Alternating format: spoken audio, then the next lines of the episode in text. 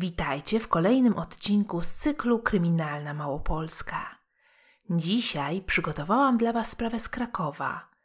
Tym razem dotyczy ona zabójstwa dziecka. Przenosimy się do roku 1905. 27 września o 6 rano dzieci znalazły na polu w Ludwinowie w okolicach rzeki Wilgi i torów kolejowych ciało bosej dziewczynki z poderżniętym gardłem. W jednej ręce trzymała dwa centy, w drugiej zaś znajdował się cukierek.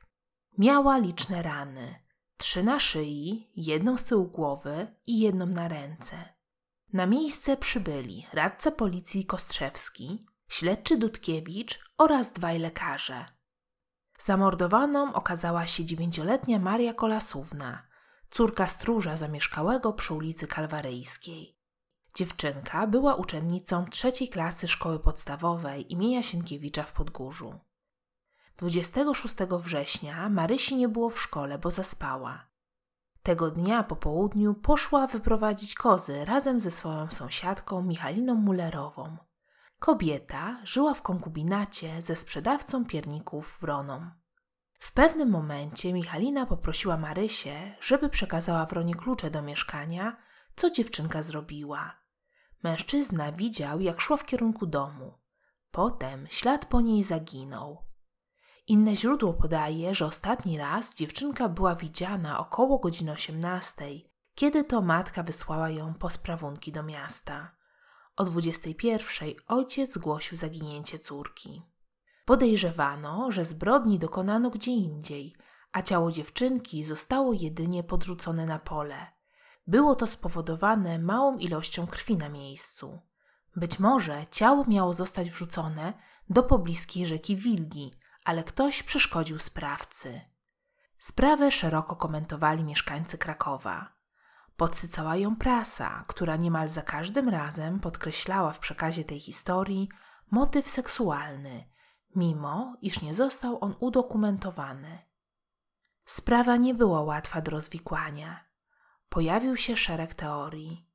Jedna z nich głosiła, że śmierć kolasówny była morderstwem rytualnym. Plotkowano, że za zabójstwem dziewczynki mogą stać Żydzi, którzy potrzebowali jej krwi. Wkrótce po odkryciu zwłok dziewczynki aresztowano pewną kobietę.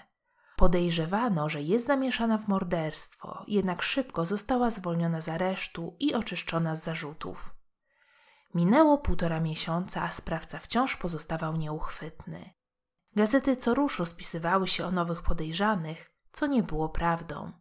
Wydawało się, że przełom nastąpił 1 grudnia. Wtedy to aresztowano Eugeniusza Wrońskiego. Postawiono mu zarzut dokonania gwałtu na kilku małoletnich dziewczynkach. Sprawę łączono ze śmiercią kolasówny. Pod koniec stycznia 1906 roku zaginęła kolejna dziewczynka, Regina Pelikantówna. Była ona dwunastoletnią córką urzędnika z dzielnicy Płaszów. Od razu pojawiły się analogie do sprawy kolasówny.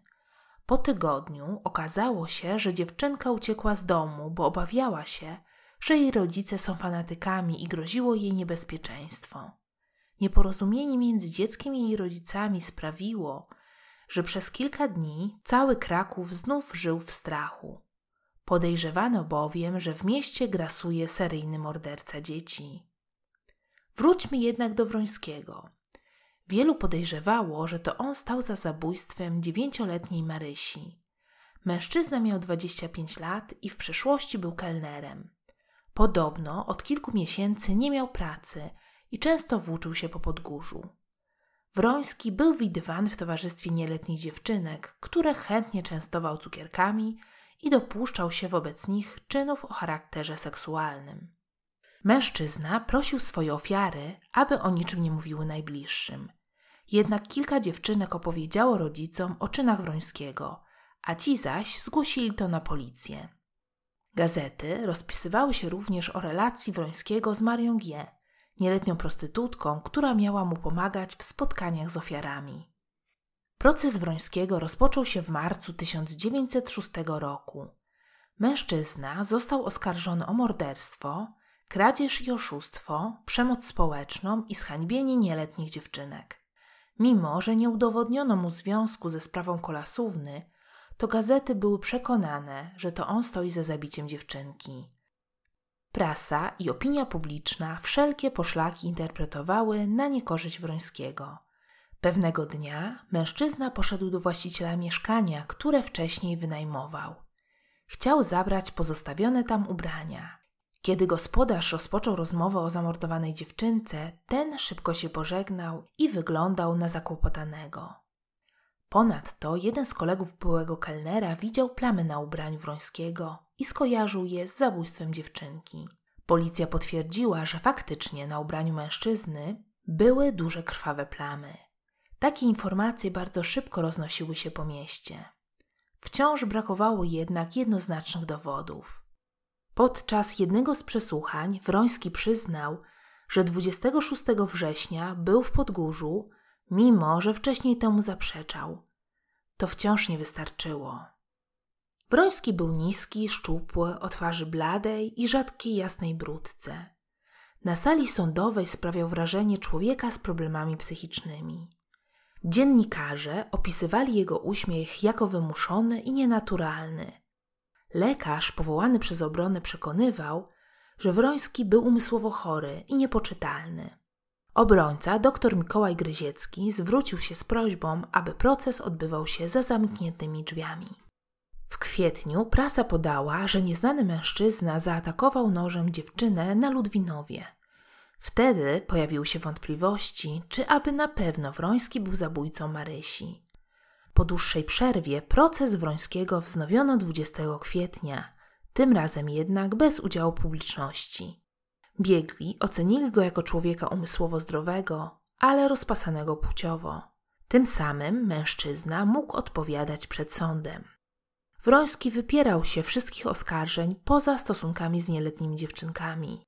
Młode ofiary Wrońskiego zgodnie zeznawały, że mężczyzna wabił je cukierkami i monetami, a także zastraszał nożem. Szczególnie chętnie spacerował po parkach i błoniach w poszukiwaniu kolejnych ofiar. Obrońca, dr Gryziecki, w mowie końcowej przekonywał, że w toku procesu nie przedstawiono żadnych dowodów na to, że Wroński zamordował kolasównę. Do tego kilka osób zeznało, że był osobą wrażliwą, niezdolną do morderstwa. Niezdrowe zainteresowanie młodymi dziewczynami tłumaczył zboczeniem płciowym. Swoje orzeczenia złożyli dr Col i Jankowski. Stwierdzili oni, że śmierć Marysi nastąpiła w wyniku utraty dużej ilości krwi. W chwili popełnienia morderstwa dziewczynka miała na głowie chustę, w którą wsiąkała krew, a do tego ziemia pod zwłokami była grząska. Brak widocznej krwi sprawił, że początkowo wydano opinię, że dziewczynka została zamordowana w innym miejscu. Lekarze podejrzewali, że rany, jakie zostały zadane Marysi, mogły powstać przy użyciu noża do otwierania butelek szampana. Siedmiu sędziów uznało Wrońskiego za winnego dopuszczania się publicznej przemocy i zhańbienia nieletnich dziewcząt. Mężczyzna został skazany na sześć lat ciężkiego więzienia z miesięcznym postem. Po ogłoszeniu wyroku zaczął zanosić się płaczem. Brakowało dwóch głosów, żeby Wrońskiego skazać za morderstwo. Sprawa nie została rozwiązana. Wroński mógł popełnić morderstwo, ale proces miał charakter jedynie poszlakowy. Policja nadal poszukiwała zabójcy kolasówny. W kolejnych miesiącach doszło do dwóch zatrzymań. Jedną z osób był rzeźbiarz Witwu. Scharakteryzowano go jako człowieka porywczego, który dopuszczał się nadużyć seksualnych na młodych dziewczynkach w Dębnikach i okolicy. Niespełna dwa miesiące po wyroku sprawa ponownie wróciła na usta krakowian, tym razem za sprawą Teodora Chojnackiego. 28 maja 1906 roku wysoki rangą urzędnik Kazimierz Kalasiewicz wraz ze swoją żoną Anną i czteroletnią córką Marią spacerowali po Dębnikach, dzielnicy znanej z przestępczości. Spotkali tam nieznajomego mężczyznę, który chciał towarzyszyć im w przechadzce. Rodzina się zgodziła. Podczas spaceru Kalasiewicz odwiedził znajomego, zaś jego żona i córka czekały na brzegu rzeki z Chojnackim. W pewnym momencie mężczyzna oddalił się, żeby zapalić papierosa. Za nim pobiegła Marysia, zwabiona obietnicą ciasteczek. Mężczyzna i dziewczynka długo nie wracali. Matka wraz z ojcem rozpoczęli poszukiwania córki, które trwały trzy godziny. Potem wrócili do domu. Wieczorem Chojnacki odwiózł dziewczynkę tramwajem do jej domu przy ulicy Basztowej. Mężczyzna tłumaczył, że się zgubili, bo nie znał okolicy. Po trzech dniach dziewczynka zaczęła skarżyć się na ból. Ojciec zabrał ją do doktora Eugeniusza Bożenckiego, który stwierdził, że dziewczynka została zakażona chorobą weneryczną. Kalasiewicz poszedł na policję, a Chojnacki został aresztowany. Podczas przesłuchania przyznał się do winy. Wtedy też pojawiły się pytania, czy Chojnacki nie był przypadkiem zabójcą kolasówny. Niestety, nie znamy na nie odpowiedzi. Śmierć kolasówny łączona była również z wydarzeniami, jakie miały miejsce w 1899 roku. Zaginęła wówczas 14-letnia Maria Bugajska. Była to dziewczynka nad wiek rozwinięta, niezwykłej urody, pozująca czasem artystom jako modelka. Wyszła z domu 26 lipca o 7 rano, a ślad urwał się na ulicy Ariańskiej. Kilka dni po zaginięciu dziewczyny matka otrzymała list, który rzekomo pochodził od jej córki. Nadawca pisał o grożącym jej niebezpieczeństwie i prosił o ratunek. List był pisany obcą ręką. Matka sugerowała policji, że za uprowadzenie może stać jeden z artystów, co okazało się nieprawdą. Najprawdopodobniej dziewczyna została zamordowana, bowiem była ona bardzo przywiązana do matki. Gdyby tylko mogła, na pewno by się do niej odezwała.